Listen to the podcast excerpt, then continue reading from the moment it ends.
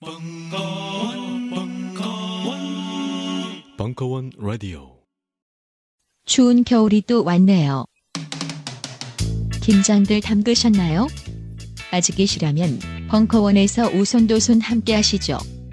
강훈, 황교익과 함께 하는 벙커원 한 달 한끼 김장잔치. 그냥 잔치가 아닙니다. 김치도 좀 담그고 담그는 김에 조금 더 담궈 좋은데 기부도 하고 담근 김에 수육도 좀 삶아 밥 한 끼 함께 하시죠. 12월 19일 토요일 저녁 7시 벙커원 한달 한끼 김장잔치 자세한 사항은 벙커원 홈페이지 공지를 참조하세요.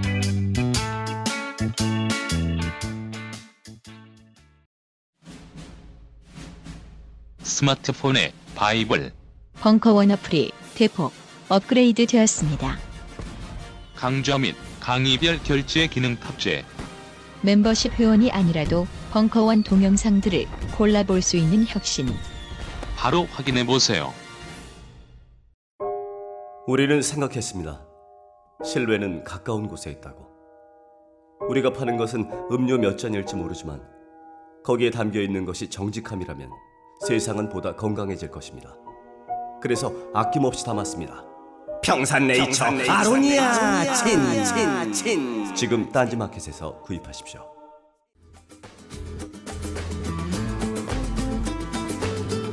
남미 여행 전도사 덩헌과 함께하는 실전 남미 여행 FAQ 강좌. 남미 부흥 대성회. 2015년 9월 8일 강연. 2부.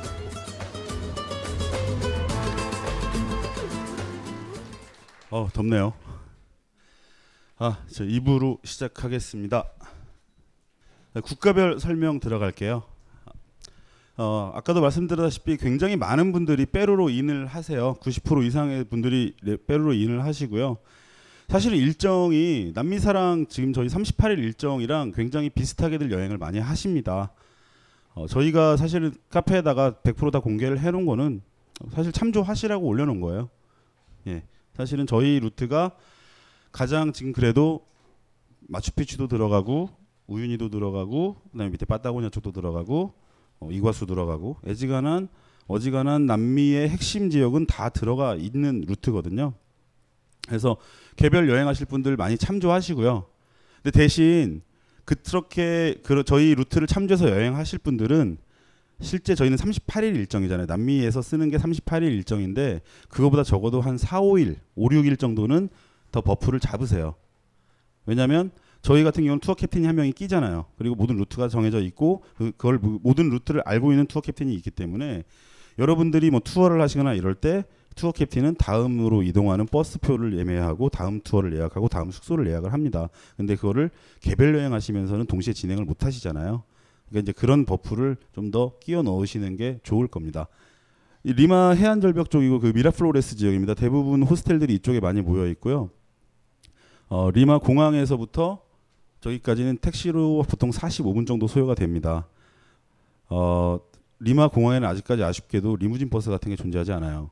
그래서 사실은 대부분 다 택시를 타셔야 돼요. 꽃보다 청춘 보시, 보았, 보셨을 텐데 거기서 보면은 이제 택시 타고 도착을 현지 숙소에 도착을 했는데 갑자기 기사가 뭐, 뭐 온갖 야료를 부리기 시작하죠. 뭐 그러다가 결국엔 나중에 잔돈 없다고 또 뭐 돈을 띄- 떼어먹고 뭐 이런 거 나오잖아요.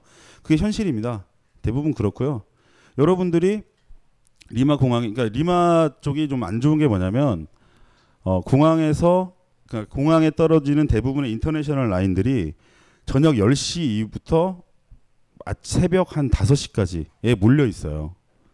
그러니까 여러분 대부분 대부분이 미국 경유를 하시든 유럽 경유를 하시든 밤 늦은 시간에 리마 도착을 하실 거예요. 그러니까 공항에 저희 카페에 보면 가끔씩 질문이 아 리마 공항에 밤늦게 도착하는데요. 아니 그분만 그런 거 아닙니다. 다 그래요. 예. 그래서 많은 분들이 이제 아예 리마를 째시고 뭐 나는 와라스로 뭐 산타크루스 트레킹 하러 갈 거야 하시는 분들은 보통은 공항에서 밤을 새시고 새벽에 나가가지고 터미널로 가서 바로 버스 타고 이동들을 많이 하세요. 공항 2층에 가면은 스타벅스랑 뭐 이런저런 푸드코트 같은, 같은 데가 있어가지고 많은 분들이 거기서 노숙을 하십니다. 그래서 공항 안에는 안전해요. 근데 공항에 위치한 그 까야오라는 지역이 굉장히 좀 빈민촌 한가운데 있어요. 그러니까 가끔씩 보면은 카페나 블로그 같은데 난 뭐 택시비 안에서는 45 뭐 45솔 부르는데 밖에 나와서 나는 30솔에 탔어 라고 올리시는 분들이 있는데 사실 그거 굉장히 위험합니다. 그러니까 리마 같은 경우는 일반 회사 택시도 분명히 있어요. 존재합니다. 근데 대- 한 70%의 택시는 승용차를 가지고 그냥 개별 영업을 하는 택시들이에요. 그러니까 얘네들은 그냥 승용차예요. 근데 플라스틱에다가 택시 딱 써가지고 이거를 앞에다가 딱 이렇게 유리창에다가 가까이 붙여놓으면 택시가 되는 거고 경찰 보이면 얼른 내리고 이러고 다니는 애들이거든요. 근데 여러분들이 밖에 나가고 타는 택시들이 다 좀 그런 택시들이 대부분이에요. 그러면 사실은 얘네들은 여러분을 이끌고 어디로 갈지 몰라요. 예. 그래서 그 밖에 나가서 잡으시는 건 좀 위험한 생각인 것 같습니다. 그 여러분들이 이제 공항 입국장으로 딱 들어오시면 들어오시는 순간 깜짝 놀라실 거예요. 정말 도떼기 시장처럼 지금 이거보다 이거의 한 10배 되는 인원이 전부 다 막 이러고 이러고 이러고 있어요. 왜냐면 같은 시간에 다 비슷한 시간에 떨어지기 때문에 항상 그렇게 북적북적합니다. 그리고 그 기다리는 사람들을 통과하자마자 이제 택시 기사들이 달려들기 시작할 거예요. 그러면서 그린 택시, 그린 택시라고 합니다. 그린 택시가 페루 리마 페루 리마 공항의 공식 택시, official taxi가 맞아요. 근데 그렇게 다가오는 애들 다 양아치입니다. 예. 그 꽃보다 청춘 팀도 그렇게 다가온 애한테 탔다가 당한 거고요. 근데 그 입국장 한 켠에 보면 그러니까 이- 그 입국 라인 라인 있고 사람들이 기다릴 거 아니에요? 그럼 그 하- 라인 한 켠에 보면 그린 택시라고 검은 바탕에 노란 글씨로 해가지고 써 있는 창구가 있어요. 그 창구에 가시면 공식 그린 택시를 타실 수 있습니다. 근데 그리고 거기서는 이제 가격이 다 정해져 써 있어요. 예를 들어 미라플로레스는 45솔, 지금 아마 50솔쯤 할 겁니다.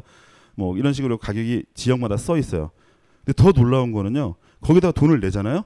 그럼 나한테 접근했던 그 가짜가 와가지고 나를 태우고 갑니다. 무슨 말이냐면 걔네들 그린 택시 기사는 맞아요. 맞는데 지가 개인적으로 접근해 갖고 잡는 순간부터는 이제 지가 지 맘대로 하는 거예요. 근데 그렇게 그러면서 지 맘대로 할 수 있는 사람을 기다리다가 지 차례가 되면은 이제 그 돈 받고 조용히 가는 거죠. 근데 걔네들도 또 도착하면 또 그런 얘기 해요. 45솔이 갖고 50솔 내면은 나 5솔 동전 없어. 이런 거 합니다. 그러면은 기다리라고 한 다음에 그 숙소 가서 바꿔서 주세요. 예. 그 리마 같은 경우는 사실은 그렇게까지 굉장히 볼거리가 많은 곳은 아닙니다. 아시다시피 그 옛날에 피사로가 스페인 군함을 이끌고 그쪽으로 상륙을 했었고요. 그 나중에 잉카를 무너뜨리고 거기다가 수도를 세웠죠. 리마에다 수도를 세웠고 리마에다가 수도를 세우면서 리마는 굉장히 날씨가 거지 같아요. 리마 미라플 특히 미라플로레스 쪽으로 많이 가시는데 미라플로레스는 보시다시피 해안을 끼고 있기 때문에 여기는 한여름이 아니면 대- 거의 대부분이 1년에 한 200일 이상은 안개가 굉장히 짙게 낍니다. 그래서 날씨가 하도 지랄 같아서 어, 잉카 사람들이 스페인 애들 엿 먹으라고 리마를 추천해줬다는 설도 있을 정도예요. 그러니까 이쪽에서 리마 도착하시면 대부분은 그냥 이제 시차 적응하시고 그냥 슬슬슬슬 여기가 분위기가 어떻다 리마 센트로 같은데 구시가지 같은데 가 보시면 되고요. 어. 다음에 이제 보통 대부분의 사람들이 가는 곳이 와카치나입니다. 그 sandboarding 하는 곳이죠. 예. 여기는 리마에서부터 그 버스로 4시간 반 정도 떨어져 있어요. 4시간 반 정도 떨어지면 이, 떨어진 이카라는 그 큰 도시로 가고요. 이카에서 다시 택시나 어, 거기도 버스는 마찬가지로 다니지 않습니다. 택시를 타시고 한 10분 정도 가면은 저 와카치나 오아시스 마을이 나와요. 예. 그래서 지금 제대로는 안 보이지만 여기에 오아시스 마을 이게 와카치나고요. 이 뒤에 보이는 게 그 이카라는 마을입니다. 이카라는 도시죠. 좀 제법 큰 도시고 이카에서는 절대 주무지 마세요. 주무시지 마세요. 거기는 위험해요. 예, 동네가 좀 험한 곳입니다. 되게 많은 분들이 그러니까 그 꽃보다 청춘이 루트를 그렇게 세웠었어요. 여기서 1박을 하고요. 그 다음에 나스카에 가서 또 1박을 했죠. 예, 뭐 그거는 어떻게 하시든 저는 자유라고 생각을 하는데요. 어, 와카치나에서 나스카까지는 보통 차로 2시간 반 정도 걸립니다. 버스 타시면 한 3시간 정도 걸리고요. 근데 나스카가 좀 문제가 뭐냐면 저기가 사막지역이기 때문에 정말 할 게 아무것도 없어요. 나스카 라인밖에 없어요. 아무것도 볼거리도 없고 먹을거리도 없고 재미 무미건조한 그냥 사막 한가운데 세워진 나스카 라인 하나만 보고 사는 마을입니다. 그 나스카 라인은 해마다 점점 저 선이 진해져요. 나스카 주민들이 가서 닦거든요. 닦는다는 설이 있어요. 근데 진짜로 좀 정말로 제가 봐도 점점 진해져요. 그래서 저희 같은 경우는 저희 배낭팩 프로그램 같은 경우는 보시면 아시겠지만 저희는 그래서 아예 와카치나에서 2박을 해요. 그래도 와카치나가 정말 조용하고 예, 밤에도 좀, 좀 흥겹고 약간 히피 마을 스타일이거든요. 그래서 좀 더 할 것도 있고 나스카보다는 좀 낫습니다. 그래서 나스카 와카치나에서 와카치나 베이스로 나스카를 그냥 당일치기로 갔다 와서 그 거기에서 다시 버스를 타고 쿠스코로 올라갑니다. 쿠스코로 올라가는 길이 어, 아까도 말했듯이 이카 쪽은 0m예요. 쿠스코는 3,400m라고 그랬죠? 근데 그러면 0m부터 시작해서 3,400m로 이렇게 쭉쭉쭉 올라가느냐? 그게 아닙니다. 0m에서 시작해서 4,500m를 찍고 3,400m를 가요. 그래서 그 버스가 굉장히 힘들어요. 예. 그러니까 이게 단면도로 보면 여기가 이가가 있으면 안데스 산맥이 이렇게 흐릅니다. 그러면 고점 4,500m 정도를 찍고 내려오다가 3,400m의 쿠스코를 가는 겁니다. 그리고 여기서 다시 더 내려가면은 마추픽추가 있는 거예요. 어 그래서 아까도 말씀드렸다시피 만약에 쿠스코에서 고산 때문에 너무 힘드시면 빨리 내려가시는 게 좋습니다. 그리고 이때는 어 멀미약이랑 그러니까 사실 키 밑에 하나 정도씩 멀미 특히 심하신 분 있으면 키밑 한국 멀미약 좀 사오시는 게 좋아요. 근데 요새 키 밑에도 처방전 필요하다고 하더라고요. 예, 저도 처음 알았어요. 그 저희는 그러니까 저희 프로그램 참석하시는 분들한테 이제 추천을 하거든요. 근데 한 분이 얘기를 하더라고요. 이제 키 밑에는 처방전 아니 없으면 못 산다고 하시더라고요. 근데 그러면 현지 멀미약을 먹어도 되잖아요. 그죠? 현지 멀미약 먹으면 여러분 죽습니다. 잘못하면. 진짜로 눈을 못 떠요. 그걸 먹으면 이게 원래 멀미약이라는 것 자체가 그 뇌 신경 하나를 뭐 이렇게 좀 약간 무디게 만드는 약이라고 하더라고요. 근데 이건 너무 세서 먹으면은 진짜 여러분을 떠매 가도 모를 거예요. 그래서 현지 멀미약은 비추입니다. 그리고 대부분은 굿그 리마에 보면 약국이 굉장히 많아요. 거기서 아까 말한 소로치 그러니까 고산병약이 고산병약 필요하신 분들은 리마에서 미리 준비를 해 놓으셔야 될 거예요. 왜냐면은 와카치나에는 약국이 없어요. 예. 자, 마추픽추죠. 오. 예, 여기가 와이나피추입니다. 야마가 보이죠? 얘는 사실은 전시용으로 갖다 놓은 거예요. 야마는 원래 3,000m 이상에서 삽니다. 아까도 말했듯이 여기는 2,400m거든요. 그러니까 마추픽추 제일 꼭대기가 2,400m 정도 되기 때문에 그냥 얘는 그냥 전시용으로 갖다 풀어놓은 거예요. 냄새가 굉장히 많이 나고 어, 생각보다 좀 지저분합니다. 여기 이제 와이나피추인데 와이나피추는 지금 현재 한 3년쯤 됐는데 하루에 400명으로 입장객 제한하고 있어요. 아시는 분 아시겠지만 어, 그래서 이 표 구하는 게 굉장히 힘들어졌어요. 옛날에는 제한을 하지 않을 때는 별로 올라간 사람 없었거든요. 근데 400명이 되니까 이 표를 못 구해서 이렇게 난리예요. 근데 사실은 문제가 뭐냐면 어 마추픽추를 찍은 모든 사진에는 와이나피추가 들어갑니다. 그 말은 뭐냐면 와이나피추에서 보는 뷰는 그렇게 예쁘지 않다는 소리예요. 예. 근데 어 올라가면은 이제 마추픽추를 정말 전경을 볼 수가 있습니다. 위에서 그냥 이제 굉장히 그냥 봐도 높잖아요. 위에서 내려다 보면은 이제 마추픽추의 모습이 보이는데 마추픽추는 그 콘돌이 날개를 편 형상을 하고 있어요. 예, 저기 와이나피추에 올라가서 사진을 찍은 다음에 그 사진을 뒤로 딱 돌리면 어, 콘돌이 날개를 피고 날아가는 형상입니다. 잉카인들이 제일 중요하게 생각하는 동물이 세 가지가 있어요. 그 콘도르랑 퓨마랑 뱀이요. 그래서 콘도르는 어 뭐라고 지 신의 사자라고 불려요. 사람이 죽으면 그 사람의 영혼을 데리고 신에게로 날아가 태양 신에게 날아가는 존재예요. 그러니까 굉장히 영험한 동물이거든요. 근데 마, 마추픽추라는 곳 자체가 이제 여러 가지 설이 있지만 그 중에 하나가 이제 신전, 그러니까 정말 제사를 위한 곳이다라는 것 설이 있는데 그거 근거 중에 하나가 저 콘도르 형상을 한 겁니다. 그리고 마, 그 퓨마 같은 경우는 현세를 의미를 해요. 그래서 잉카의 수도가 쿠스코였잖아요. 쿠스코 올드타운을 선으로 연결하면 퓨마 모양이 나옵니다. 그 다음에 어, 또 유적자 유적지 중에 하나가 삐삭이라는 유적지가 있어요. 삐삭은 그, 그 잉카 관련 유적 중에서 가장 긴 모양을 하고 있습니다. 그리고 거기에서 가장 많은 무덤이 발견이 됐어요. 그러니까 뱀은 사후 세계를 뜻하거든요. 예. 그러니까 제가 지금 이런 얘기를 하는 게 어, 마추픽추 입구에 가면은 그 가이드들이 있어요. 저는 그거 쓰는 거 추천을 합니다. 그냥 가서 내 눈으로 보면 사실은 이거는 그냥 돌로 테트리스 해놓은 거에 불과해요. 어, 잘 쌓았네? 예, 저는 사실 꽃보다 청춘유의 프로를 별로 좋아하지 않아요. 왜냐하면 거기서 그거 바라다 보면서 막 울잖아요. 근데 왜 울지 싶은 거죠. 예, 아마 PD가 시켰을 것 같아요. 그러니까 사실은 여기 가서 가이드한테 여기는 이런 의미가 있고 이런 의미가 있고 이랬고 이랬고 이랬고 이런 얘기를 들으면 정말 신기하고 신비하고 신비롭습니다. 예. 쿠스코에서 제일 유명한 것 중에 하나가 12각돌이 있잖아요. 예, 마추픽추에는 36각돌이 있습니다. 36각이 3D로 돼요. 그러니까 되게 쭉 돌아가면서 36각이 있어요. 그걸 해가지고 나머지 돌을 맞춰갖고 또 끼운 거예요. 예, 그런 것들을 들으실 수가 있어요. 그래서 어, 그렇게 비싸지도 않고요. 물론 이제 한국어 가이드는 아쉽게도 없습니다. 근데 영어 가이드긴 한데요. 어차피 나가 내가 돈을 주는 사람이기 때문에 내가 알아들을 때까지 해줘요. 그리고 와이나 피추는 나는 때려주게도 가야 되겠다라고 하시는 분들 사실 인터넷으로 구매 가능하신데요. 어, 페루 관광청이 한 번씩 자꾸 막아요. 그래서 잠복을 잘 하셔야 됩니다. 계속 기다리면서 어, 시도하고 시도하고 시도해서 될 때까지 하시 하셔야 되는데 그렇게도 도저히 못 구하겠다 싶으시면 어, 그쪽에 쿠스코에 가면 사랑채랑 사랑채랑 어, 알고마스라는 여행사가 있어요. 한국 분들이 하시는 근데 거기다가 문의를 하시면 그쪽에서 어느 정도 커미션을 받고 구매 대행해 주십니다. 예, 뭐 꼭 들어가야 됐다가 하고 하시면 그리고 인터넷 결제가 여의치 않으시면 그렇게 부탁을 하셔도 괜찮을 겁니다. 자유를 외친 시인 김수영, 위대한 화가 이중섭, 전설이 된 반고흐.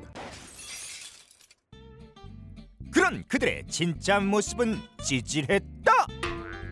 철없는 가난뱅이, 애정결핍 환자, 우리가 사랑한 위인들의 민낯. 위인전에 속은 어른들을 위한 경쾌한 반전이 시작된다. 딴지일보 인기 연재를 책으로 엮은 찌질한 위인전. 완벽하지 않아서 눈물나게 아름답고 찌질했기에 더욱 위대한 그들의 삶이 전하는 위안과 감동. 딴지일보 홀짝 기자의 찌질한 위인전. 전국 서점과 온라인 서점 딴지마켓에 있습니다. 위즈덤 하우스. 안녕하세요. 용산에서 가장 믿음 가는 조립 PC 전문 업체 컴스테이션의 이경식입니다. 당장이라도 사용하고 있는 컴퓨터를 들어다 던지고 싶을 때 그럴 때를 대비해 저희 컴스테이션이 용산 선인상가 21동 1층 130호에서 기다리고 있습니다. IT 강국에 걸맞게 믿을 만한 조립 PC 컴스테이션이 신뢰를 바탕으로 그 기회를 제공해 드리겠습니다. 궁금하신 점은 문의 주십시오. 011 892에 5568번입니다. 우주 최강의 만족스러운 서비스를 제공해드리는 저희 컴스테이션이 늘 기다리고 있겠습니다. 딴지스에게 F1 같은 존재, 컴스테이션은 조용한 형제들과 함께합니다. 요즘 나는 책 추천을 하지 않는다. 그래도 이 책은 추천하지 않을 수 없다. 나는 딴지일보 읽은 척 매뉴얼의 애독자였으니까. 유시민 고전은 직접 반려들어 읽는 게 가장 좋다. 그게 여의치 않으면 너부리의 읽은 척 매뉴얼을 읽어라. 읽은 척 매뉴얼은 고전들의 뒤틀린 소개이자 색다른 비평일 뿐만 아니라 그 자체로 고전과 맞먹는 유사 고전이다. 고종석 그는 딴지일보 역사를 통틀어 가장 딴지적 글쟁이다. 김어준 고전이 얼마나 재밌는가를 은하계에서 가장 재밌게 설명하는 책. 딴지 편집장 너브리의 고전문학 읽은 척 매뉴얼. 아직 고전을 모르는 분들께 그리고 이미 고전을 알고 있는 분들께도 강력 추천합니다. 지금 바로 전국 서점에서 만나보세요. 딴지 마켓에서 구입하는 분께는 저자 사인본을 배송해 드립니다.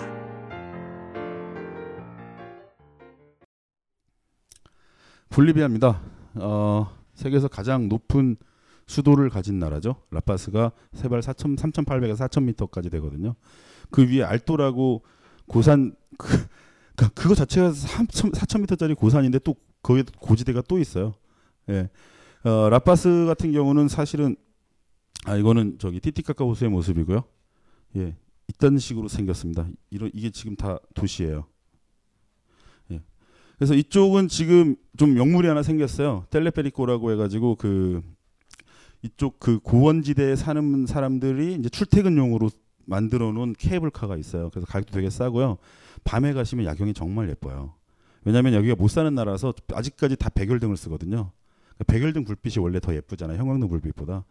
그래서 그 위에서 보시면 참 어, 좀 무섭다 싶을 정도로 많은 불빛을 보실 수 있어요. 그다음에 이제 이쪽에서 많이 하시는 게 저기 데스로드 투어가 있거든요. 데스로드 투어는 어, 정말 특이한 경험이 되실 텐데 자전거를 정말 잘 타시거나 아니면 자전거를 정말 못 타시거나 하는 분들한테만 권해드립니다. 자전거를 어설프게 타시는 분들이 항상 다쳐요. 그리고 해마다 몇 명씩 죽습니다. 예. 왜냐하면 너무 위험하거든요. 거기 데스로드가 그러니까 지금 여기 이 산은 아니고 다른 산인데 거의 이 정도 급의 산의 산이 정도 포인트에서 출발을 해가지고 건너편으로 넘어가는 거예요. 이 라파즈 시내 쪽으로 오는 게 아니라 그래서 starting point가 4,800m고요. 그 도착하는 포인트가 해발 1,800m예요. 그러니까 자전거로 해발 3,000m를 내려가는 거예요. 예. 근데 중간에 한 반절 정도는 포장도로고 반절 이후부터는 다시 완전 비포장에다가 그냥 절벽입니다. 끝도 없는 절벽. 그래서 얘네들이 투어 가이드들이 설명을 할 때 니네들이 만약에 저기로 떨어지게 되면 빨리 죽기를 바라라고. 왜냐하면 구조대가 들어올 때까지 네가 살아 있을 수가 없다고. 들어가기 너무 힘드니까. 예, 완전 정글을 헤치고 들어가야 되는 거거든요. 예, 그래서 데스로드는 한번 생각을 꼭 해보고 타십시오. 제 팔뚝을 1월 초에 이렇게 만든 게 데스로드였습니다. 근데 저는 장난치다 그런 건데 저 뒤에 꼬맨 애도 있어요. 데스로드에서 넘어져서. 자, 우유니죠. 우윤이 마을까지 가는 모든 버스는 저녁 7시에서 라파스에 떠납 라파스에서 떠납니다. 어, 지금 라파스 우윤이 공항이 한 2년 전부터 생겨가지고 이제 비행기로도 가능하세요. 어, 아마 남미에서 타는 버스 중에 그 버스가 제일 힘드실 겁니다. 타는 시간은 꼴랑 12시간밖에 안 되는데요. 이게 화장실도 굉장히 열악하고요. 어, 중간에 쓰는 휴게실 화장실은 더 열악합니다. 버스보다. 예. 그래서 어느 정도 각오를 하고 타셔야 될 겁니다. 그나마 그나마 다행인 게 지금 일부 구간은 좀 많이 포장이 돼서 옛날엔 정말 비포장으로 미친 듯이 달리면서 막 유리창도 다 깨져 있어가지고 막 얼어 죽을 것 같이 하고 했었는데 그나마 이제 유리창 깨진 버스도 없고 이제 좀 돌아가게 되면은 포장도로를 다 이용해서 갈 수도 있습니다. 그리고 네, 그게 난 도저히 싫다 힘들다라고 하시는 분들은 저기 비행기 타시는 게 괜찮을 거예요. 그리고 우유니는 어 굉장히 힘드실 거예요. 2박 3일 투어도 있, 그러니까 지금 현재 우유니 투어의 종류는 당일치기 투어, 1일 투어, day tour, 1박 2일 투어, 2박 3일 투어 이렇게 세 가지가 있습니다. 그다음에 투피사 쪽에서 출발하는 3박 4일 투어도 있는데 보통 대부분 99%의 분들은 대부분 다 우유니에서 출발하시니까요. 그건 뭐 빼고 그리고 그다음에 이제 day tour 중에서도 Sunday 아, Sunday sunrise 투어가 있고 sunset 투어가 있습니다. 그다음에 밤에 나가서 별을 보는 별 투어도 있어요. 이 세 개는 한국 사람하고 일본 사람들이 만든 거예요. 물찬 우유니를 너무 좋아하다 보니까 예, 거의 뭐 물찬 우유니 성애자들이잖아요. 저희한테 상담하시는 분들 99%는 이, 그러니까 자기가 원하는 날짜를 바라면서 이때 가면 물찬 우유니 볼 수 있나요?라고 물어보십니다. 어, 지금은요 한 2, 3년 전에 어, 포인트가 나, 나왔어요. 개발이 됐어요. 저기 매 항상 물차 있는 포인트가 있습니다. 그러니까 거기는 비가 와서 물이 차는 게 아니라요. 그, 그 지하에서 물이 올라와요. 예. 근데 그래 그것도 건기가 정말 심하면 아무래도 당연히 수위는 줄겠죠. 좀더 적어지겠고. 근데 기본적으로 이제 어쨌든 간에 연중 그래도 비치는 것 정도는 찍을 수 있는 물찬 포인트는 있습니다. 그리고 이제 그게 처음에는 몇몇 에이전시만 공유를 하다가 지금은 다 공유가 돼서요. 기사들도 다 알고 있어요. 그리고 우니 투어를 선택을 하실 때 많은 분들이 가가지고 내가 얼마에 했어를 굉장히 중요하게 생각을 하세요. 근데 저는 그게 왜 중요한지 솔직히 모르겠습니다. 그렇게까지 엄청난 차이가 아니에요. 그러니까 예를 들어 딴 사람들은 만 원 내는데 나는 뭐 5만 원 냈어. 그러면 아니죠. 그건 아니죠. 근데 내가 단순히 천 원 남들보다 싸게 하겠다고 여행을 망치시는 분들이 정말 많아요. 우유니 시스템은요. 여러분들이 딱 버스에 딱 내리면 막 되게 짧고 까맣고 목 없고 이런 분들이 막 이러고 다가오세요. 와가지고 이렇게 막 뭐 sunrise 투어, one day 투어, 뭐뭐 뭐 two day 투어 막 이러면서 막 접근을 해요. 그러면서 하나 하나 이제 손목을 잡고 이제 끌고 가죠. 자기의 굴로 끌고 가가지고 이제 막 얘기를 합니다. 그러면 이제 여러분들도 조사한 게 있잖아요. 나는 어 뭐 예를 들어 sunrise 투어를 하는데 그때 가면서 물고기 섬을 들리고 그다음에 어디를 들리고 이런 식으로 얘기를 할 거 아닙니까? 그럼 걔네들은 그분들은 굉장히 열심히 받아 적어요. 하지만 여러분들은 그거랑 전혀 상관없는 루트를 하시게 돼요.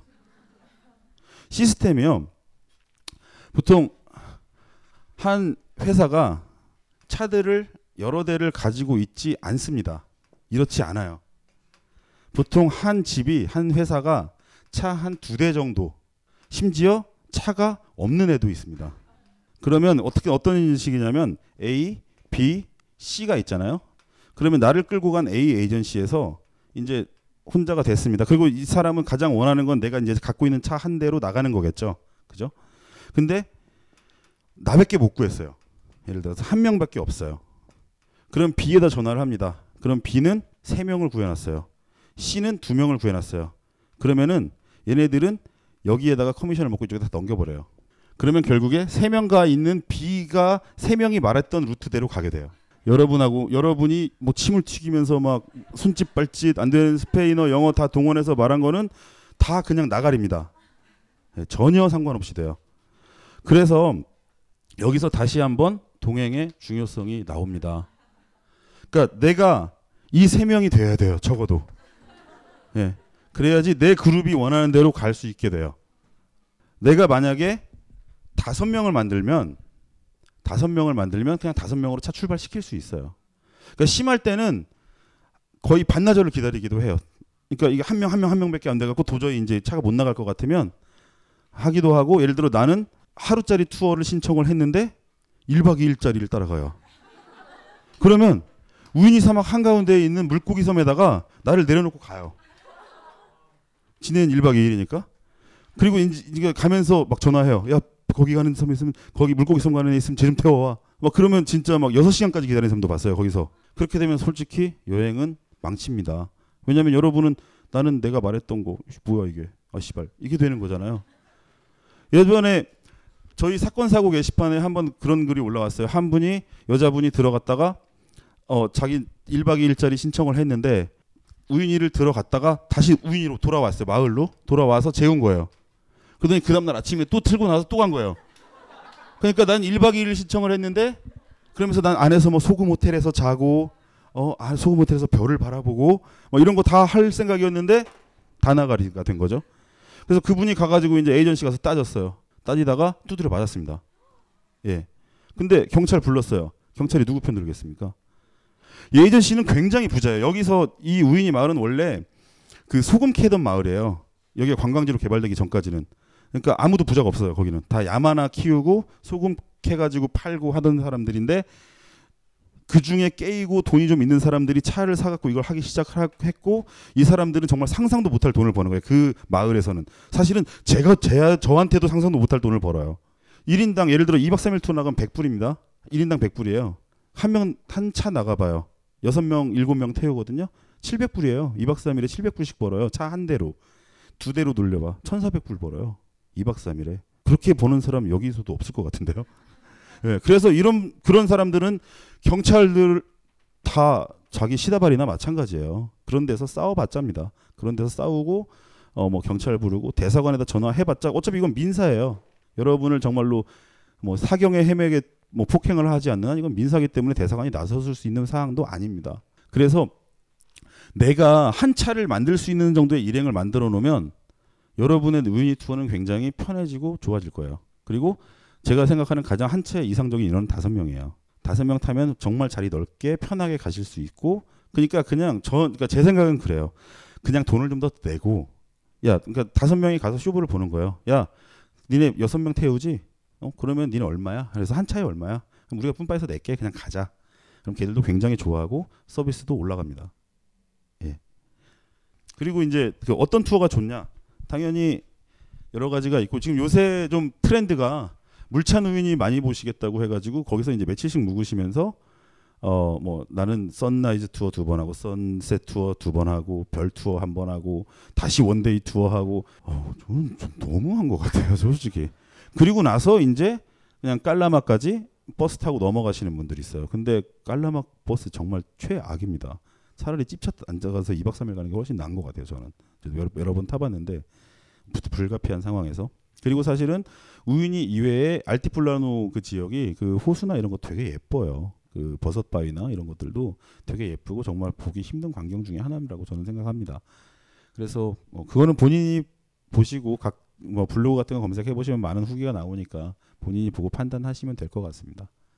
아, 칠레입니다. 긴 나라죠. 굉장히 길고 무지하게 길고 엄청나게 깁니다. 아타카마로 보통 많이 넘어가시고요. 아타카마의 저기 소금 호수의 광경입니다.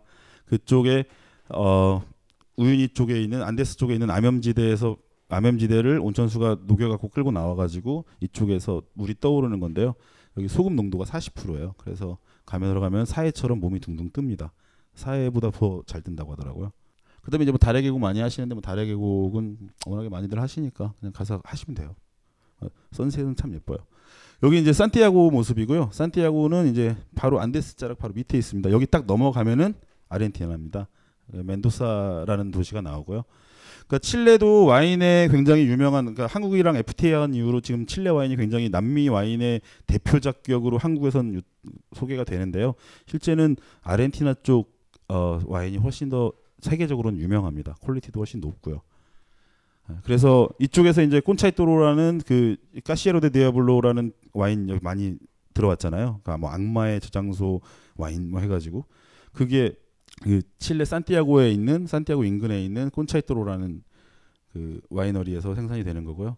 와인 정말 좋아하시는 분 같으면은 여기서 안데스 넘어가셔가지고 한 10시간 정도만 가시면은 아, 10시, 어, 10시간까지 안 걸리죠. 한 5, 6시간 정도 가면은 그 멘도사라는 도시가 나옵니다. 멘도사 쪽 winery가 훨씬 더 크고 많고 와인 투어도 훨씬 더 다양하게 있어요. 그러니까 칠레의 핵심은 또레스 델 파이네죠. 예, 저기 가장 많이 하시는 게 이제 W 코스입니다. 그 다음에 이 W 코스를 포함해서 뒤까지 한 바퀴 쭉 도는 full circuit이 있어요. 그래서 W 코스는 걸음 빠르신 분들은 한 3박 4일, 그다음에 천천히 하실 분들은 4박 5일 정도 잡고 많이들 하시고요. 그다음에 풀서킷 같은 경우는 8박 9일에서 9박 10일 정도 생각하시면 돼요. 그래서 만약에 여자분들이 어 저기 이런 W 코스는 사실 풀서킷은 여자분들한테 힘들 거예요. 근데 W 코스를 많이 하시는데 W 코스 가실 분들은 꼭 남자 동행 만드세요. 짐 들어야 되니까요. 근데 요새는 사실 요지 요지에 그 산장들이 많이 발달을 해서요. 가격이 굉장히 좀 비싸서 그렇지 어 사실 짐 없이도 W 트래킹도 가능합니다. 어 돈질하면 뭐 안 되는 거 없잖아요. 자 아르헨티나입니다. 저희 남미사랑이 위치한 부에노스아이레스고요. 어 남미 전체 사실 라틴 아메리카 전체에서 밤문화가 가장 많이 발달했다고 해요. 예, 굉장히 많은 공연과 어, 클럽과 뭐, 여러분들이 즐길 거리들이 굉장히 많아요. 그래서 지금 저기 뒤에 있는 친구 중에 한 명은 10개월 동안 남미사랑에 있었던 친구도 있었습니다. 예, 복가의 모습이고요. 예. 어, 모레노 빙하인데요. 저기 뭐 또 공부하신 분들 아시죠? 모레노 빙하 엘 칼라파테라는 도시의 저 밑에 있습니다. 저기 이 고구마 끄트머리 쪽에 이쪽에 있어요. 어, 모레노 빙하는 뭐 세계에서 가장 아름다운 빙하라고 하고요. 실제로 제가 뭐 많이 보진 않았지만 부, 제가 봤던 빙하들 중에서도 정말 가장 아름다운 빙하인 것 같습니다. 여기에서 이제 많이 하시는 게 미니 트레킹이 있고요. 그다음에 비가이스가 있습니다. 어, 사실은 예전에는 비가이스는 너무 비싸고 그래서 미니 트레킹들 많이 하셨었어요. 근데 요즘에 그 하늘호수라는 블로거 분이 또 비가이스를 워낙에 띄워 놓으셔가지고 이제 되게 많이들 하고 싶어 하세요. 근데 비가이스는 인원 제한이 좀 하루에 아, 죄송합니다. 몇 명인지 기억 안 나요. 근데 인원 제한이 이제 좁은 편이에요. 그래서 미리 예약하기 되게 힘들거든요. 그러니까 인터넷으로 예약 가능하세요. 예약 가능하고 카드 결제도 가능하십니다. 근데 문제가 뭐죠? 그렇죠. 아만율 누구야? 예. 네. 아만율 때문에요. 그러니까 여러분들이 인터넷 결제를 하면 실제 가서 빼소로 결제를 하는 그러니까 암환율로 돈을 바꿔 가지고 빼소로 결제하는 사람보다 거의 60 어, 한50% 가장 비싸게 주고 하게 되는 겁니다. 너무 억울하잖아요. 이거 자체가 되게 비싸거든요. 지금 현재 이게 한 18만 원 정도 합니다. 암환율로 해도 그 비가이스가요. 어, 그래서 지금 얼마 전부터 깔라파테에 있는 후지여관이라는 저기 한인 숙소가 있는데 거기 그 사장님하고 사모님이 그 예약 대행 서비스를 시작하셨어요. 제가 카페에다가도 올려놨는데요. 그 난 때려 죽여도 꼭 Big Ice를 해야 되겠다 하시는 분들은 어, 그쪽 통해서 미리 예약하셔도 나쁘지 않으실 거예요. 그리고 미니 트래킹은 뭐 아무 때나 가면 할 수 있냐? 그 미니 트래킹도 아닙니다. 12월 말부터 1월까지는 미니 트래킹 자리 잡기도 미니 트래킹도 자리 잡기 되게 힘들어요. 예. 그래서 먼저 예약을 할 수 있는 방법을 찾으시거나 좀 미니 트래킹 같은 게 좀 약간 여유 있게 생각을 하시면 될 거예요. 한 2, 3일은 난 기다릴 수 있어 쉬면서 라고 하시면 뭐 가능하지만 나는 시간이 너무 없어 라고 하면 미리 예약 미리 대행하는 거를 서비스를 한번 생각해 보시는 것도 나쁘지 않을 겁니다. 자 우스와이하고요. 세상의 끝이죠. 해피투게더 마지막 장면에 나오는 저기 세상의 끝 등대입니다. 저기 비그레업에 있고요. 비그레업 투어 등대 투어 가시면 보실 수 있으세요.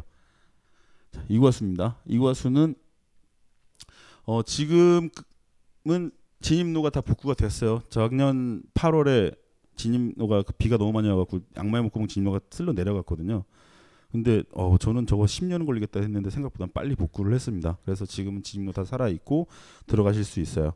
아시다시피 이과수 폭포는 아르헨티나하고 브라질 사이에 걸쳐 있습니다. 그 반절은 브라질, 반절은 아르헨티나예요.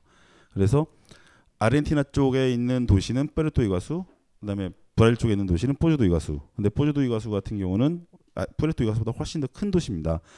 그래서 좀 좋은 숙소를 원하신다면 포즈 두 이과수를 가시는 게 좋고요. 그러니까 암환율의 효과를 보면서 좀 싸게 먹고 싶다라고 하면 아르헨티나 쪽 이과수에서 묵으시는 게 좋아요.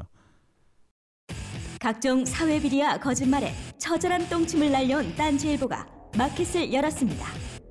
기자들이 검증해 믿을 수 있는 상품들을 은하계 최저가로 판매하여 명랑한 소비문화 창달에 이바지할 딴지마켓.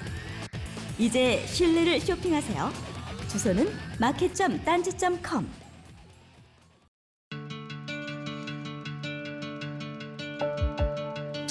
여러분들이 좀 더 즐겁게 남은 여러분의 인생 동안 단 몇 초라도 더 즐거움을 기쁨을 가질 수 있는데 조금이라도 도움이 되었으면 합니다.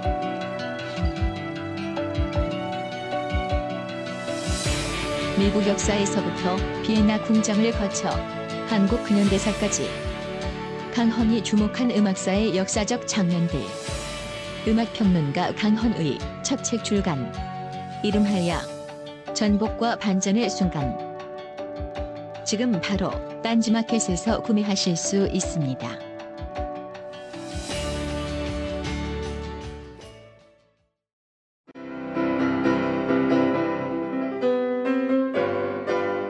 클래식은 너무 멀리 있거나 혹은 너무 가까이 있다.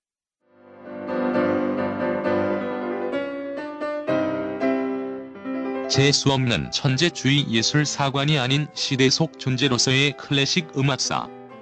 지휘자 겸 피아노 박사의 실연과 함께하는 퍼포먼스형 강좌. 시대 정신과 음악 양식 모두를 아우르는 입체적 이해.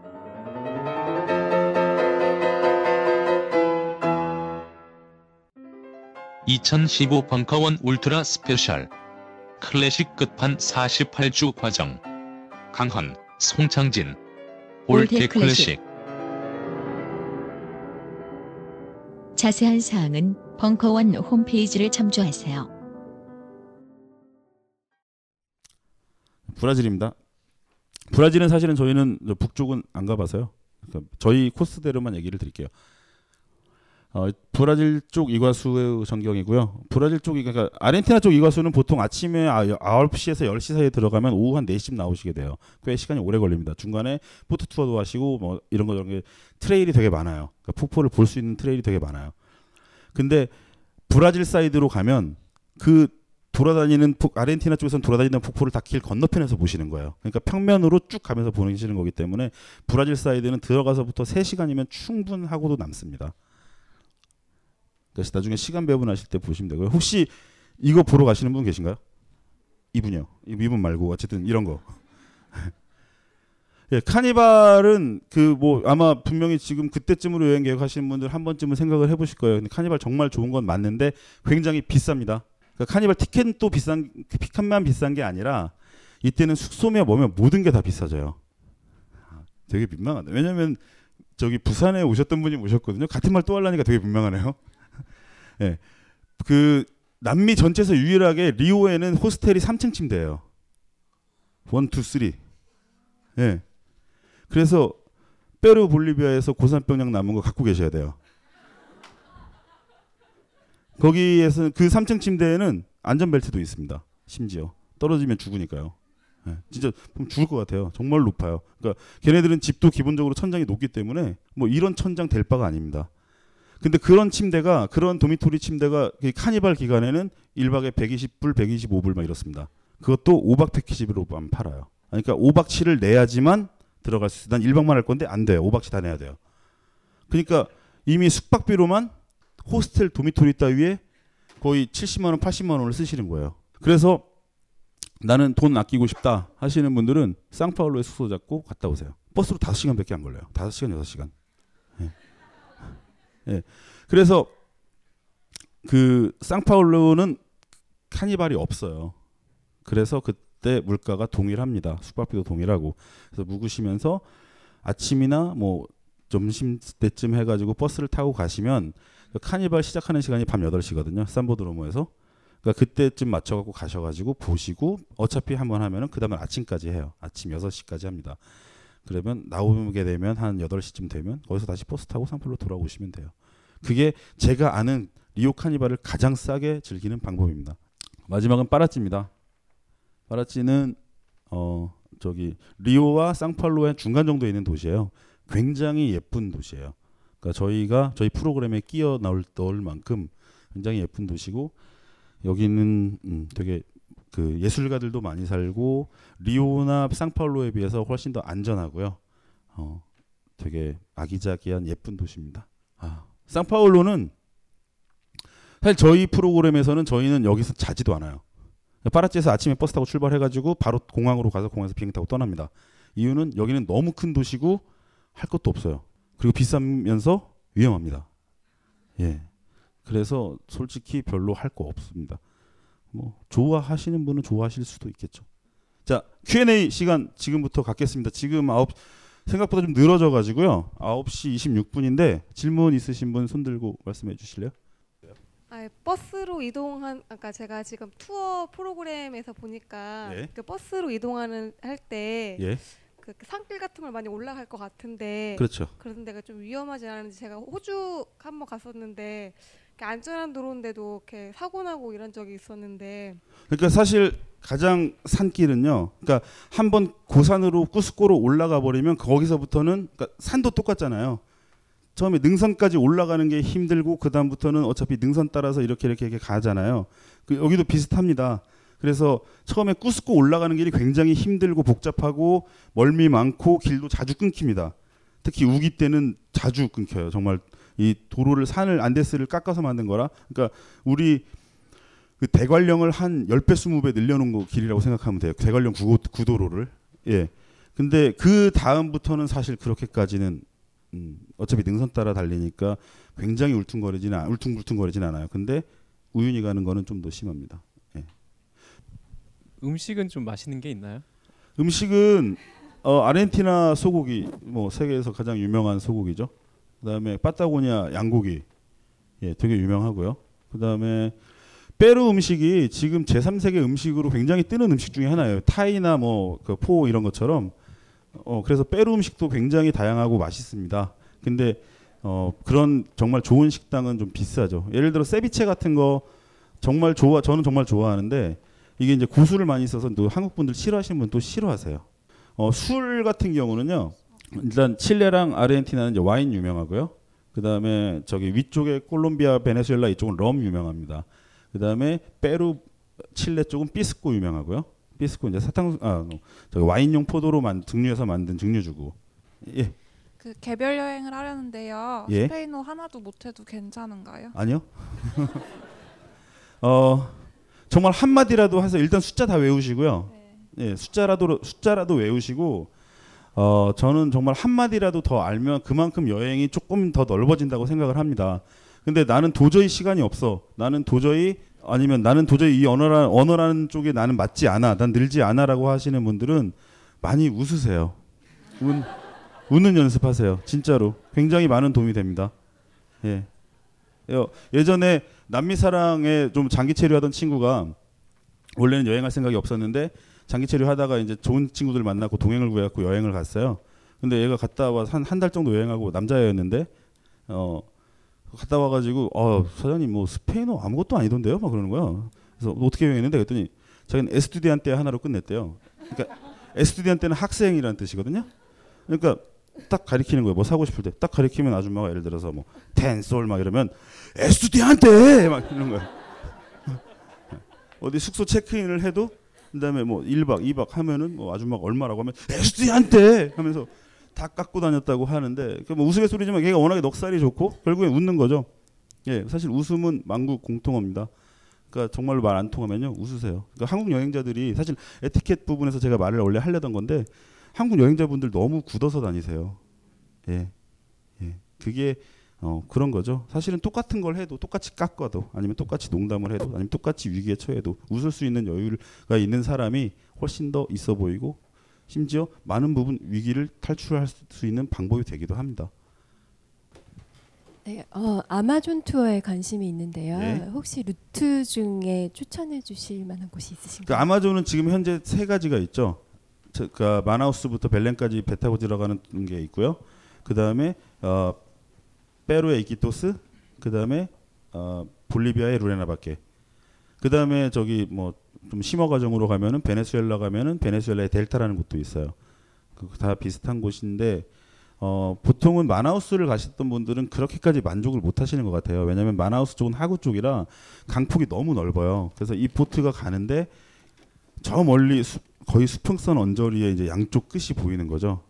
예, 그래서 말 그대로 배 타고 가는 거 정도밖에 안 되고 거기서 다시 심화 과정으로 또 이제 배 보트로 갈아타고 또 마을에 들어가고 이런 거를 한다고 하는데 한 7년 전에 갔다 오신 분이 그런 얘기 하더라고요. 그 아마 그 마나우스에서 그런 부족들 마을에 들어가는 투어를 하셨대요.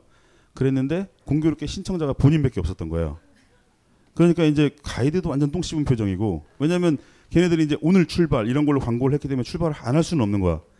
그래가지고 이제 마을로 데리고 들어갔더니 이제 사람들이 다 그러니까 처음에 막 사람들이 막 우겨 우겨하면서 쫓아온 거죠. 이제 배가 들어오니까 근데 한 명이니까 가더래요 다시 다시 가고 그러니까 이제 가이드 따라온 애가 야 뭐 또 저기 가서 잘래? 뭐 그래가지고 운막에 있어서 운막에서 잤대요.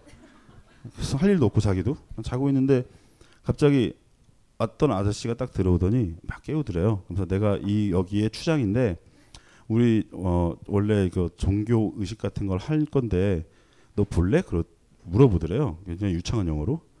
그래가지고 이분이 뭐 할 것도 없고 여기까지 왔는데 뭐 안 볼 수는 있나요? 그래서 어 볼게 그랬더니 표정이 아씨 하더니 이렇게 리바이스 청바지를 벗고 그 앞에서 이렇게 풀잎 치마 두르고 막 이렇게 막 발리면서 막 얼고 이랬다고 하더라고요. 예, 근데 음 지금 루레나바케나 거기 그러니까 볼리비아 쪽 루레나바케나 아니면 페루 쪽 이키토스 쪽은 그나마 아직까지 좀 그런 게 많이 남아 있다고 합니다. 오히려 좀 더 아기자기한 면도 있고요. 대신 모기는 엄청나게 많습니다. 모기 sandfly 엄청나게 많아요. 예, 그리고 사실은 제가 안 가봤어요. 안 가본 데는 안 가봤다고 합니다. 근데 워낙에 많이 들어서요. 어떻게 보면 제가 안 가본 게 더 정확한 정보일 수도 있어요. 객관적이잖아요. 주관이 안 들어가잖아요. 어 저기 혹시 3월달에 아르헨티나나 네, 3월이요? 3월달에 네. 아르헨티나나 우루과이 쪽에서 서핑이나 다이빙을 할 수 있는 데가 있을까요? 예, 서핑 잠깐만 첫, 어, 서핑이랑 다이빙이죠. 그러니까 스쿠버 다이빙 말씀하시는 거죠? 예. 어, 아르헨티나 그러니까 부에노스아이레스 인근은 거기 라플라타라는 강이 약간 황토 그러니까 중국의 황하처럼 굉장히 치- 그 뭐라고 하죠? 칙칙한 물이라고 해야 되나? 예, 그 좀 안 좋은 물이에요. 아, 안, 더러운 물은 아니고 흙탕물이에요. 예, 그래서 그쪽에서는 사실 다이빙 포인트가 없습니다. 아르헨티나에서 다이빙 포인트는 제가 알기로는 저 밑에 우수아이아 쪽에 가면은 그쪽에서 하는 다이빙 코스가 있고요. 그 같은 이유로 아마 우루과이에도 다이빙을 할 만한 포인트는 없을 거예요. 페루, 그러니까 남미에서 다이빙을 할 수 있는 포인트는 뭐 당연히 갈라파고스, 그 다음에 저 위쪽에는 타강가나 어 뭐 저기 저기 Caribbean 쪽, 그러니까 베네수엘라, 뭐 에콰도르, 뭐 이런 콜롬비아 이런 데서 하실 수 있을 거예요.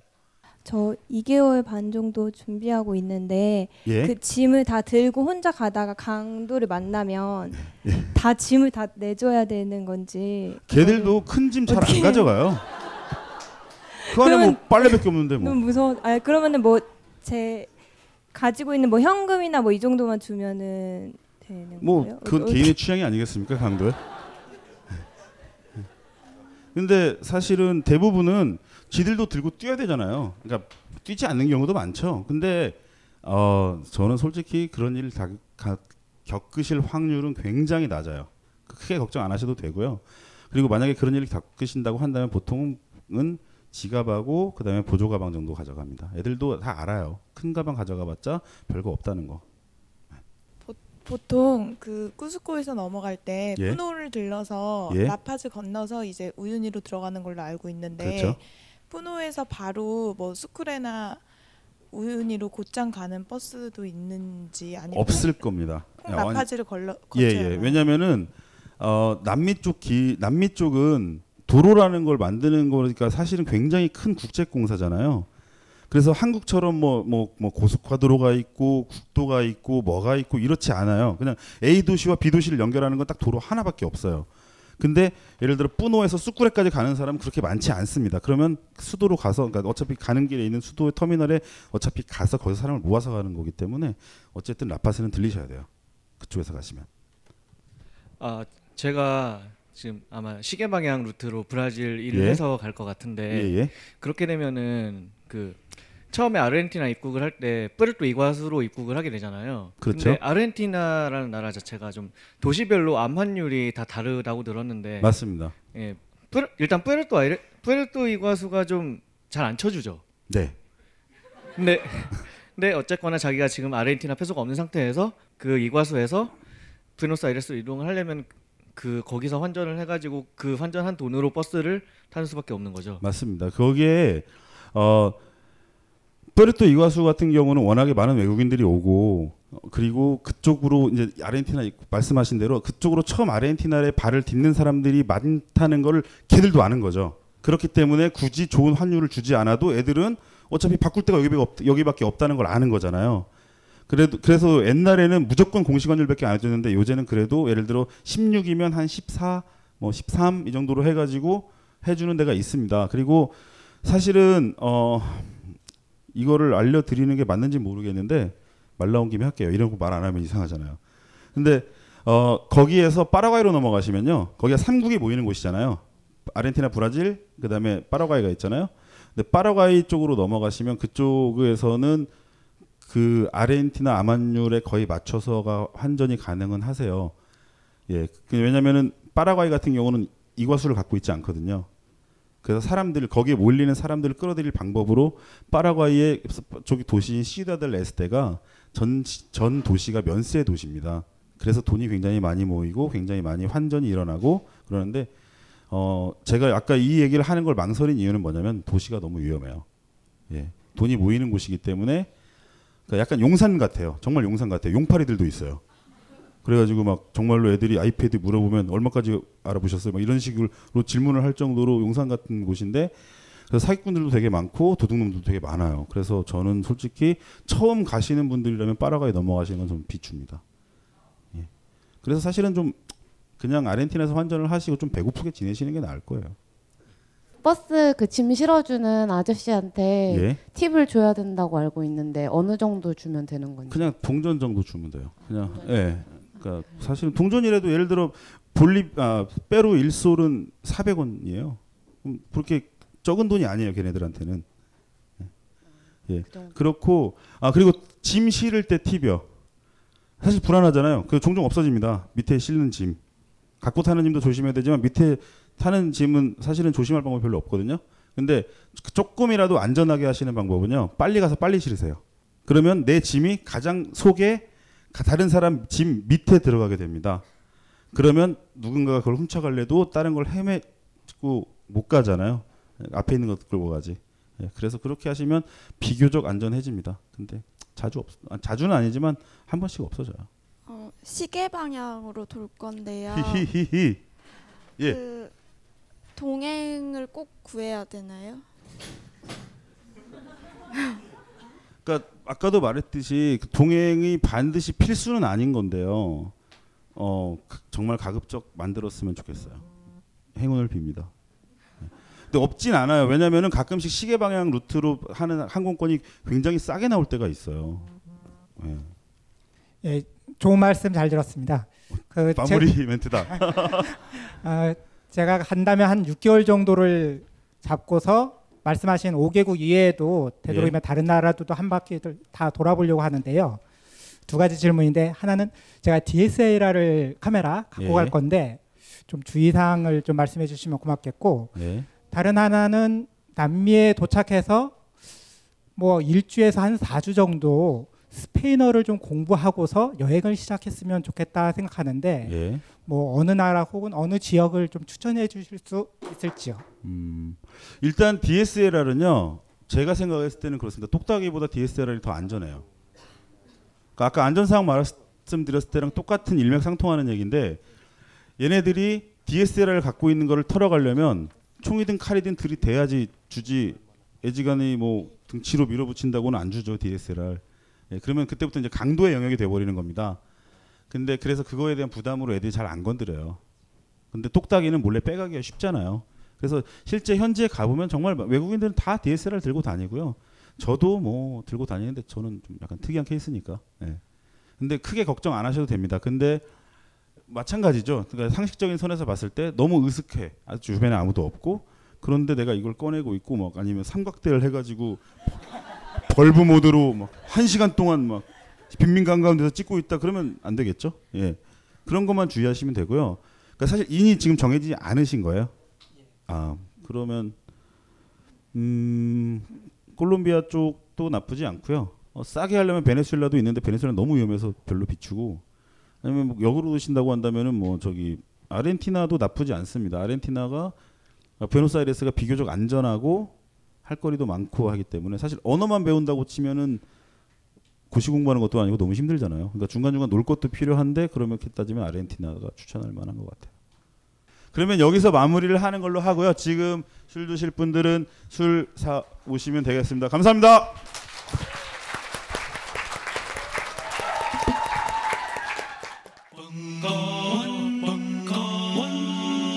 벙커원 라디오